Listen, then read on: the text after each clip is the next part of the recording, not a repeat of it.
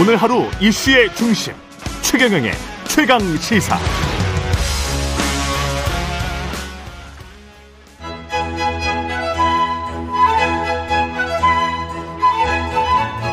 최경영의 최강 시사. 조웅천의 좋은 정치. 네, 월간 조홍천의 좋은 정치. 누구의 눈치도 보지 않고 거침없는 쇄신 주문하는 정치권의 미스터 순소리 더불어민주당 조홍천 의원과 함께 오늘도 뜨거운 현안들 들여다보겠습니다. 오늘은 전화로 연결되어 있습니다. 안녕하세요. 예, 안녕하세요. 조홍천입니다. 예, 지금 뭐 민주당 전당대회 본경선 레이스 한창인데요. 어떻게 네네. 보십니까? 그 박용진 의원, 강훈식 의원 그리고 이재명 의원인데 네. 그 판세는 일단 어떻게 보시는지? 어, 아무래도 겉으로 드러나는 거는 뭐 어대명이다. 예. 뭐 이재명 후보가 앞서 나간다. 뭐 그렇게 뭐 다들 보도하고 또 그게 뭐 그렇게 보여지고 있지요. 박지원 원장은 네. 뭐 확대명이다 이렇게 이야기를 하시더라고요. 확실히 대, 표는 이재명이다 뭐 이렇게 이야기를 하시대요. 근데 그 어, 지난주에 있었던 컷오프 예비 경선 예. 어, 그 결과를 저 본 분의 얘기를 좀 들었는데 그 뭐 공개는 할 수 없습니다. 그렇죠, 그렇죠. 예, 비공개하기로 했기 때문에. 근데 예. 그 1, 2위 표차가 별로 없었대요. 아, 생각보다 예. 박빙이다. 예, 뭐 거의 뭐 박빙이었다. 그래서 물론 뭐 중앙위원회 한정된 거긴 합니다. 당 생활을 그렇죠. 오래 하셨고 예 당국정도 많으신 분들의 생각이긴 하지만 음. 예 당심은 뭐 그렇게 압도적인 어데밍은 아닌 걸로 보여집니다. 그렇지만 음. 어쨌든 어 여론조사 결과가 압도적으로 앞서 나가고 있기 때문에 예. 이재명 후보가 언론은 어, 드러나는 것에 주목해가지고 보도를 할 수밖에 없는 것이고. 그렇죠. 그러니까, 예, 보도 자체가 이재명 위주로 그렇게 나가고 나머지 박용진, 강훈식, 강훈식, 박용진 후보는 거기에 대항하는 듯한 음. 거기 거기 어, 그런 그림이 자꾸 나가는 그런 상황인 것 같죠. 네. 지금 뭐 당장 내일부터 당원 투표를 음. 하지 않습니까? 네네. 그렇게 되면은 이재명 네. 의원이 정말 유리하긴 할 것 같은데요. 왜냐하면 두 사람이 박용진, 강훈식의 단일화나 뭐 이런 것들이 전혀 진전되는 것은 없기 때문에 어, 단일화라는 것이 뭐 어떤 비전과 가치를 공유하고 이걸 실현하기 위해서 단일화를 한다라고 해야 어떤 파괴력이 있고 감동이 있는 것이 단순히 네. 어, 특정인에 대항하기 위해서 뭐 구체적으로 얘기하면 반명연대 음.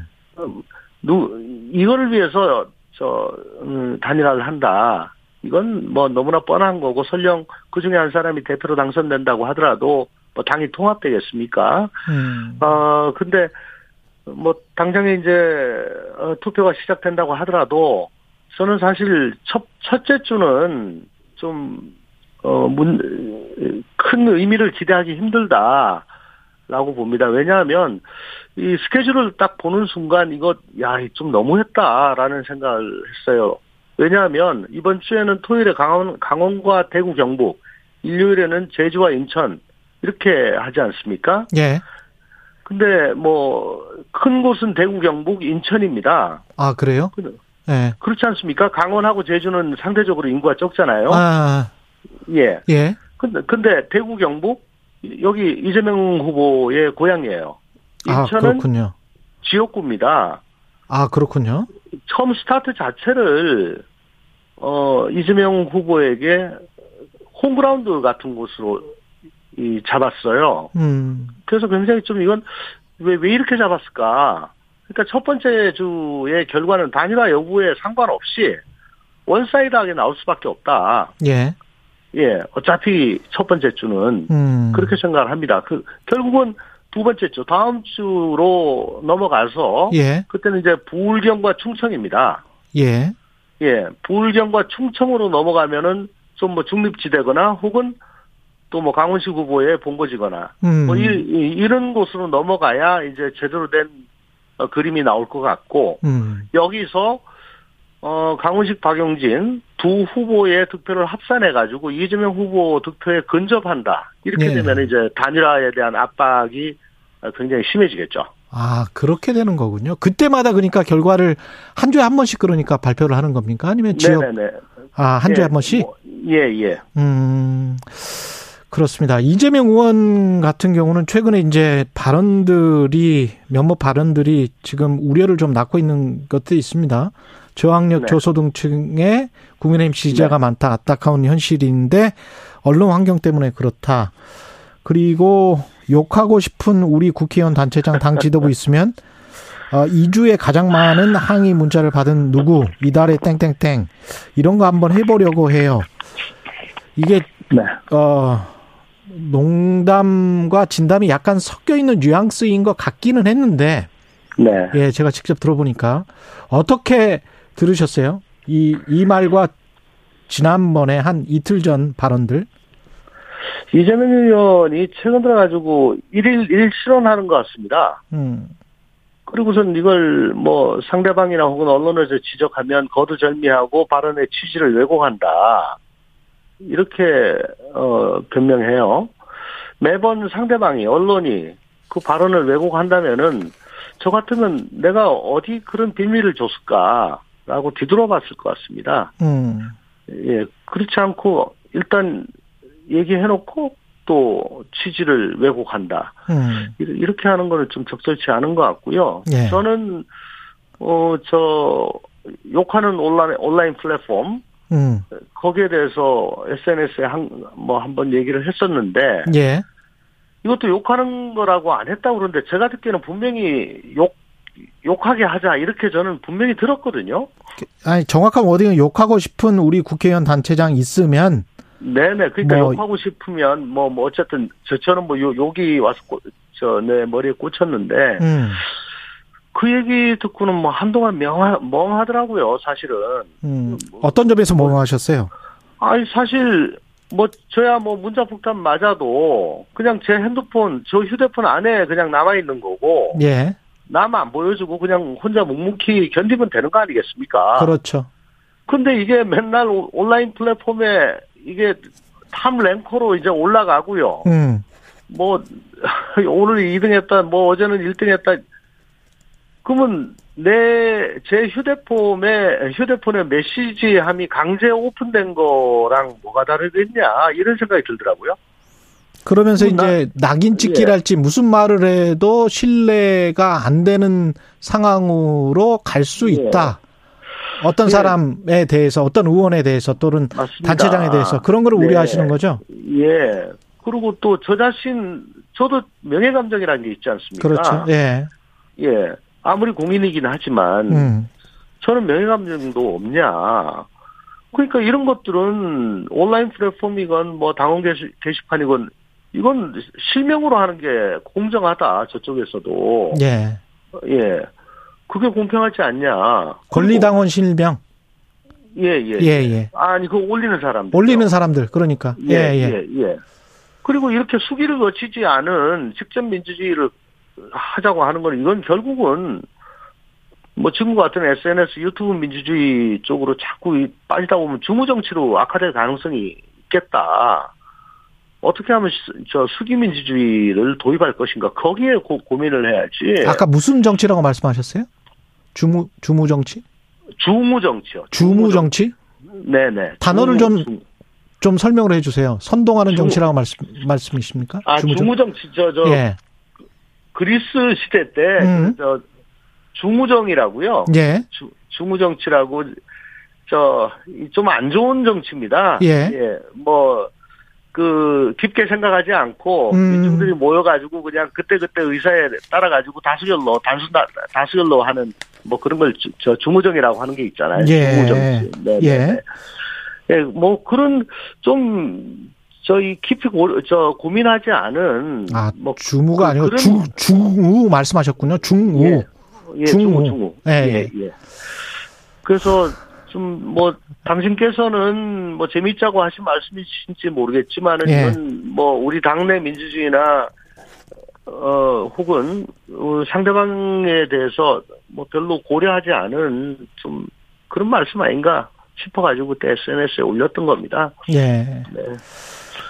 그리고 이 발언들이 그 설화 리스크가 될 수도 있고 나중에 이제 이재명 당 대표가 되면 그 발목을 잡을 수도 있다고 보세요? 그렇죠. 뭐 당신이 대표가 되면 이런 거 해보려고 한다라고 음. 말씀을 하셨잖아요. 예. 그러면 일정 부분 지금 뭐 개딸이나 팬덤들이 있을 건데요. 그분들께서 만약에 대표가 된다고 했을 때, 되었다고 했을 때, 그거 왜 안 하냐? 빨리 만들어라. 그러면 뭐 그런 압박이 들어가지 않겠습니까? 음. 예. 그리고 그래서 실제 이걸 만들었다. 아마 여기에 대해서는 당내에서 그렇게 찬동하시는 분이 많지는 않을걸요? 음. 그러면 어떻게 하실란가 모르겠, 모르겠습니다. 그리고 그 이제 당 대표가 되면 그 네. 사법 리스크에 관해서는 어떻게 보세요? 어떤 식으로 민주당에 영향을 끼칠 거라 고 보십니까? 뭐 저번에 한번 나와가지고 어, 지금 이 당 대표에 나오시면은 당 대표직이 인계철성이 될 것이다. 즉 어, 어, 사법 리스크에 곧장 우리 당이 딸려 들어가는 그런 걸로 작용을 할 것이다라고 말씀을 드렸는데 예. 우선 저 법인카드 유용 의혹 사건에 대해서는 경찰이 뭐 다음 달 아, 이- 벌써 이번 달이네요. 이번 달 중순에 이제 뭐 처리하겠다라고 음. 얘기를 하지 않았습니까? 어, 이 사건은 뭐 이재명 후보의 직접 관련성을 과연 입증할 수 있을까라는 생각은 들어요. 그렇지만은 과연 경찰이 민주당 전당대회 레이스 중에 한 달 전에 미리 사건 처리를 예고한 의미가 뭘까? 음. 이거를 저는 사실 지금 좀 고민 중입니다. 음. 좋게 생각해주면은 순리대로 사건 처리하겠으니까 의심하지 말라. 이렇게 하는 거고, 나쁘게 보면은 민주당 전당대회에 적극 개입하겠다. 이런 건데, 설마, 검찰, 저, 경찰이 그, 적극 개입하겠다는 걸 미리 이렇게 떠들 정도로, 어, 악의적일까? 뭐 좋게 생각해주자 속으로는 그렇게 생각을 하고 있습니다. 근데 뭐 문제는 그거 말고도 뭐 음. 변호사비 대납 의혹, 사, 의혹 사건, 성남 FC 뭐 여러 사건도 지금 수사 중이고 예, 있잖아요. 있죠. 예. 그런데 이런 사건들은 지금 뭐 아무런 낌새가 없어요. 물 밑에서 지금 진행이 되고 있다는 거죠. 솔직히 음. 이런 사건들이 더 시- 신경이 쓰이고요. 예. 어, 분명한 거는 9월 10일 검수 안박 전에 그 직권남용죄 관련된 거는 검찰로서는 마무리하지 않을 수가 없다는 거, 뭐 그거는 명백한 것 같습니다. 직권남용죄가 어떤 사건과 연관된 직권남용죄 말씀하시는 거죠? 어, 예를 들어 뭐 대장동 때, 음.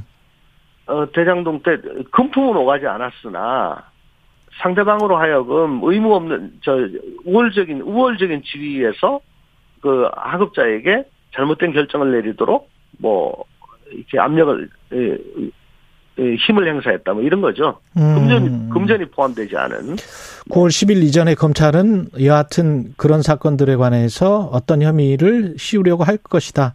아 씌우려고 한다는 게 아니고 직권 남용죄는 그 지나가면은 예. 검수한박 되면 못하기 때문에 예. 마무리를 하려고 노력할 것이다. 마무리. 마무리를 하려고 노력할 것이다. 네네네. 윤석열 정부의 이 국정 기조랄지 지지율랄지 이런 것들 그다음에 집권 여당의 지금 혼란 이런 것들은 어떻게 보고 계세요? 솔직히 참 인수위 단계에서부터 좀 이상했습니다. 음. 뭐 국정 운영에 대한 청사진을 인수위 단계에서 제대로 내놓은 게 없었어요. 용산 이전 뭐 김정숙 여사 옷값 타령 이런 걸로 맨날 정부하고 싸움만 했죠. 그리고 새 정부 출발 저 출범 이후에도 뭐 시원하게 뭔가 뭐 청사진을 내, 내놓은 게 없습니다.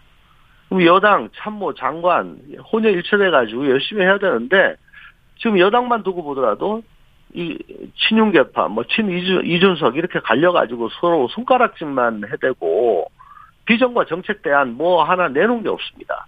그리고 요번 이 위기 상황이 뭐 특별히 뭐 광우병처럼 외부 요인으로 인해 가지고 빚어진 그런 사태가 아니고 제가 보기에는 권력에 취한 집안 내부의 그 자중질환 때문에 빚어진 거다. 얼마든지 얼마든지 어, 막을 수도 있었는데 자기들끼리 감투 싸움하다가 빚어진 거다. 정말 개탄스럽게 짝이 없습니다.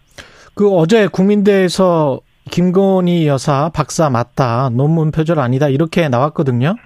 네. 그 민주당에서는 어떻게 보고 계시는지도 궁금하네요.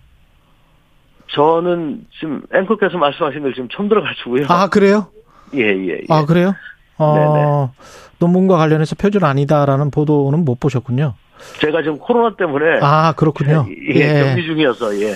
그 그리고 경찰청 관련해서는 이제 뭐 그 마무리가 됐으니까 정부 입장에서는 국회의 네. 시간인데 국회에서는 어떻게 해야 됩니까? 이거 경찰국 신설하고 국가경찰위원회가 흐지부지 될 것 같은 거 아니에요? 경찰국이 그냥 기능을 하고 어쨌든 이건 뭐 시행령을 통한 경찰국 설치 음. 이걸 어떻게 바로잡느냐가 관건이죠. 예. 뭐 탄핵이고 뭐고 이거는 뭐, 뭐, 너무 나간, 지금 현재로서는 우리, 저는 행안 위원인데요. 예.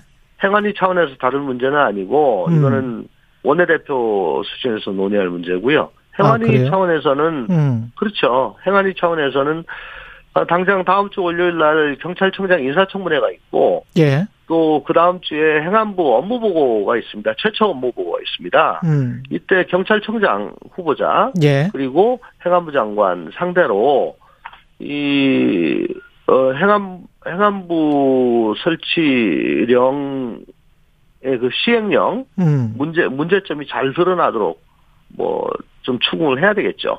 그리고 어 지금 국회법상 예. 시행령이나 시행규칙 등 행정입법에 문제가 있을 경우에는 이거 수정 요구를 할 수 있도록 어 국회법이 현재도 되어 있습니다. 물론 정부가 이걸 뭐 따를 필요는 없지만 음. 본회의에서 의결할 수 있도록 되어 있어요.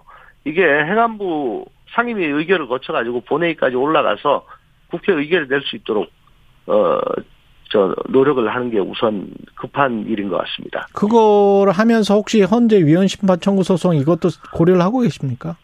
음, 이거는 그러니까 헌재 위헌 심판이라는 거는 지금 제가 말씀드린 음. 그 행정 입법에 대한 문제점을 수정 요구하는 국회 의결이 선행되어야지 아. 힘을 받- 받을 걸로 보여집니다. 아, 네. 알겠습니다. 여기까지 듣겠습니다.